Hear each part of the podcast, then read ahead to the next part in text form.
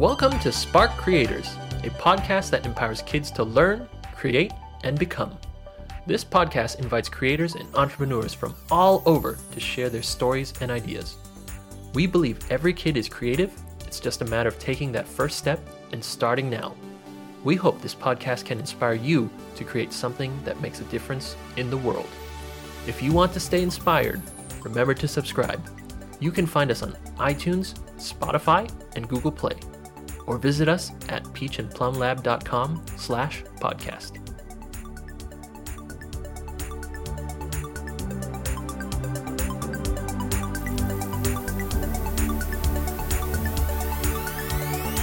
Hello, everyone. Welcome to Spark. I'm your host, Lee.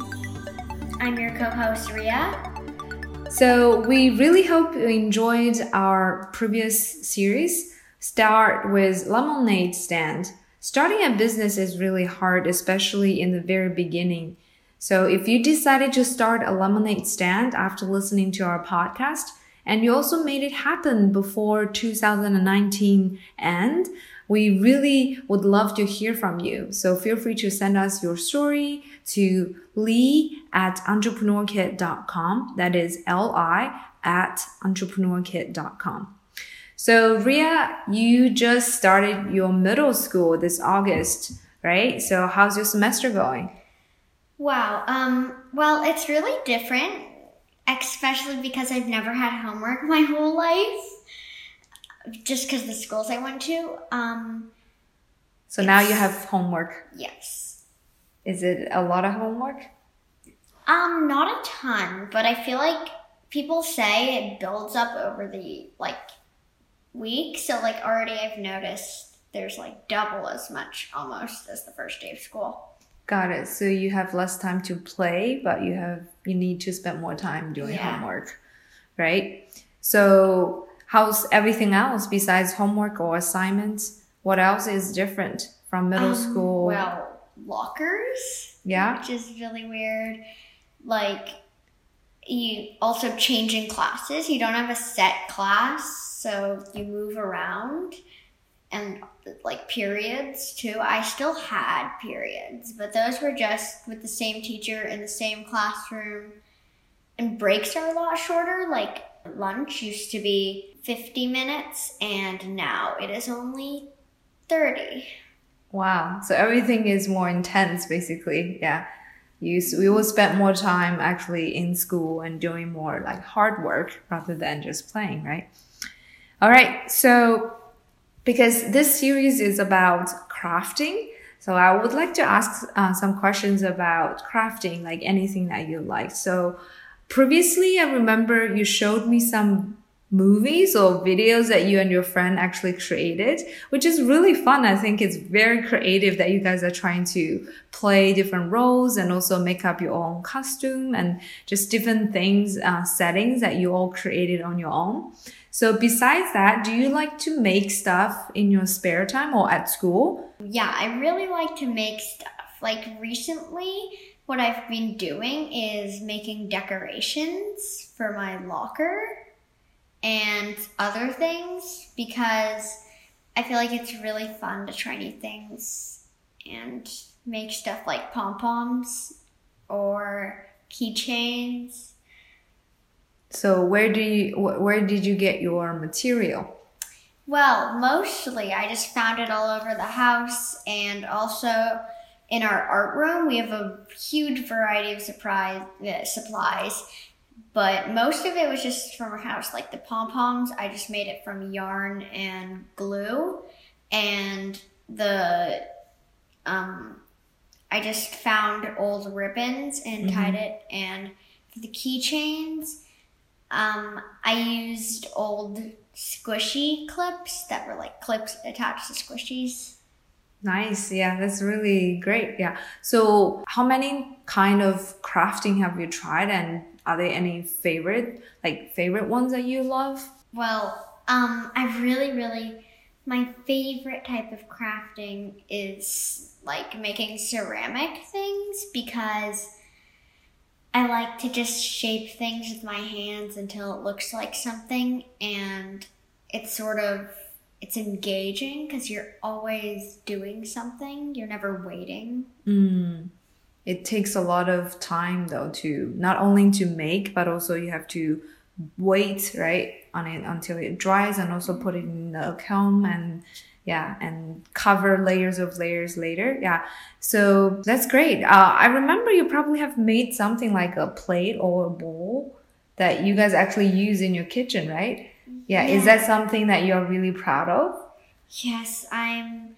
I've made at least one or two bowls, and my favorite part is actually the painting. So, um, like, I even though they're really hard to wash and stuff, we use them for stuff like pencil cups, maybe to hold soap. That's really nice. Yeah, it's wonderful to feel that something you made with your hand can actually be used in your household, right? At home. And probably your parents are very proud of that too, right?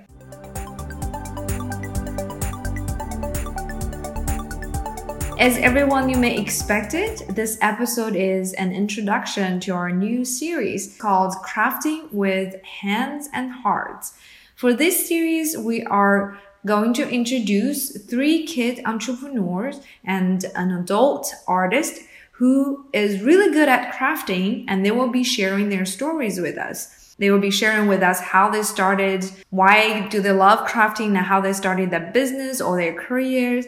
So before we actually get into more details of our featured guests, I would love to share five different tips or maybe call ideas to build a crafting based business. So Ria will start with the first one. Okay, so the first one is to define what you want to make. Think of a time when you made something that you were really proud of. What is it? Is it cutting paper? Is it drawing? Or ceramics? Or maybe stitching? Or even building your own toy cars? How many pieces do you have? Or just a bunch of random stuff? What do you like to make the most? You should probably pick one of your favorite things or make more, or even try something new. Are you proud of the things you've made in the past and really want to share it with your friends, parents, and relatives? Finding the right craft is so important because it should be something you really enjoy, not something you feel forced to do. You enjoy it so much that you should be making it every day and it wouldn't be a problem. Instead, you should be excited about it. You want you should want to learn new skills and get better every single time you make it. That's a great tip. Yeah, everything starts with your interest and your passion. And even if you spend a lot of time doing that, it will not be a problem. So I really like that. So the second tip we have is about to test a small quantity of your product or something you make on events. So think about once you actually find your talent or interest or just overall a passion for that specific craft, can you find time or efforts with your family try to create like 10 or a dozen of those product or things like made by yourself or with the help of a family member something like that? Consider to sign up for a table to sell at a local event or a market. So if the stuff you made is actually really good, people would show interest.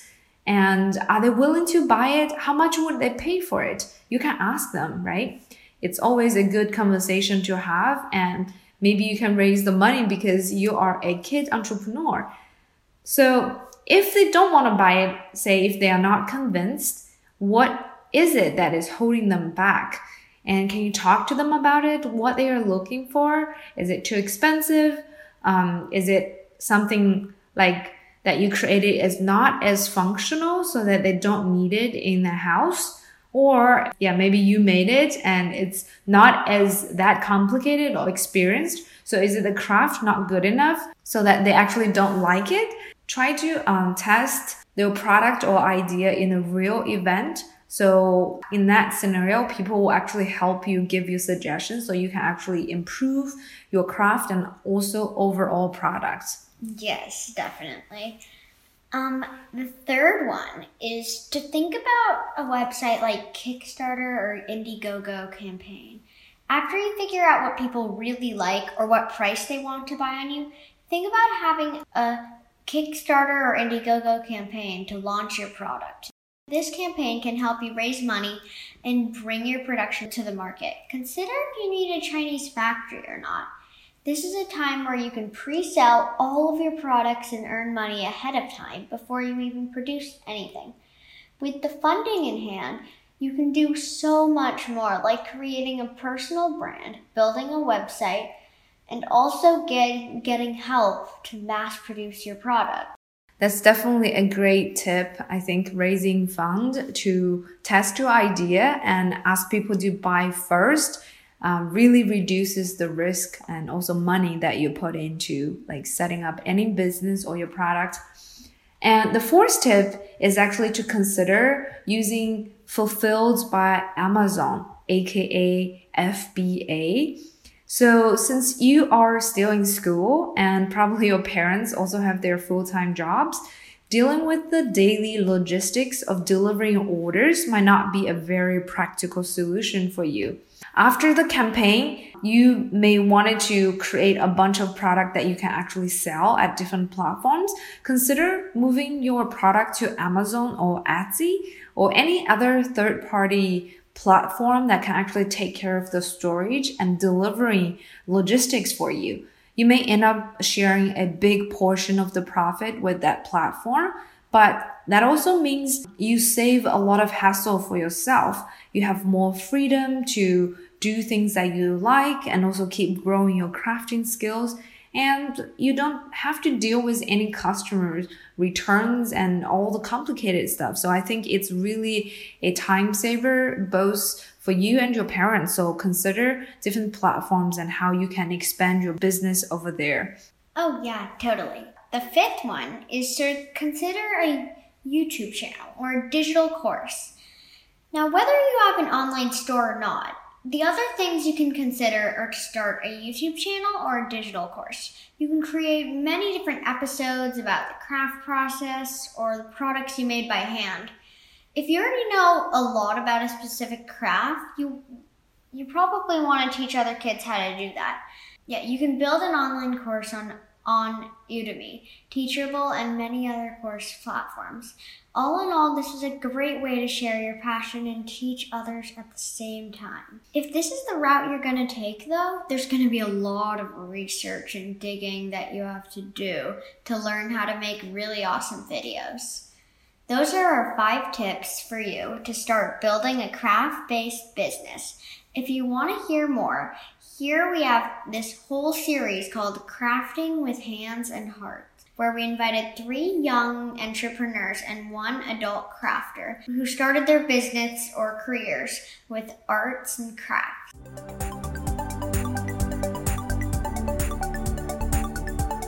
Yes, so the first guest we have is Jonah Larson, the founder of Jonah's Hands LLC, a crocheting business Originally from Ethiopia, Jonah lives in La Crosse, Wisconsin with his family right now.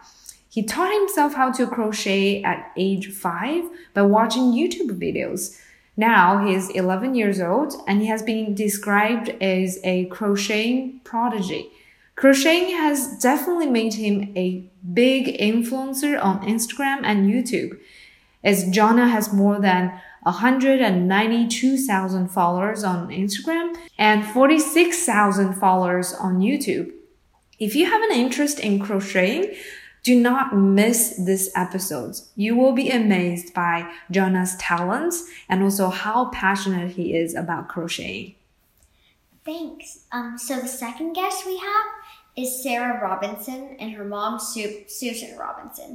Sarah, the founder and CEO of Sarah Sews, is from Bremen, Georgia. Sarah is known for her colorful apron and the 150 sewing products that vary in, in style and categories. Um, her products have been selling on Amazon and Etsy.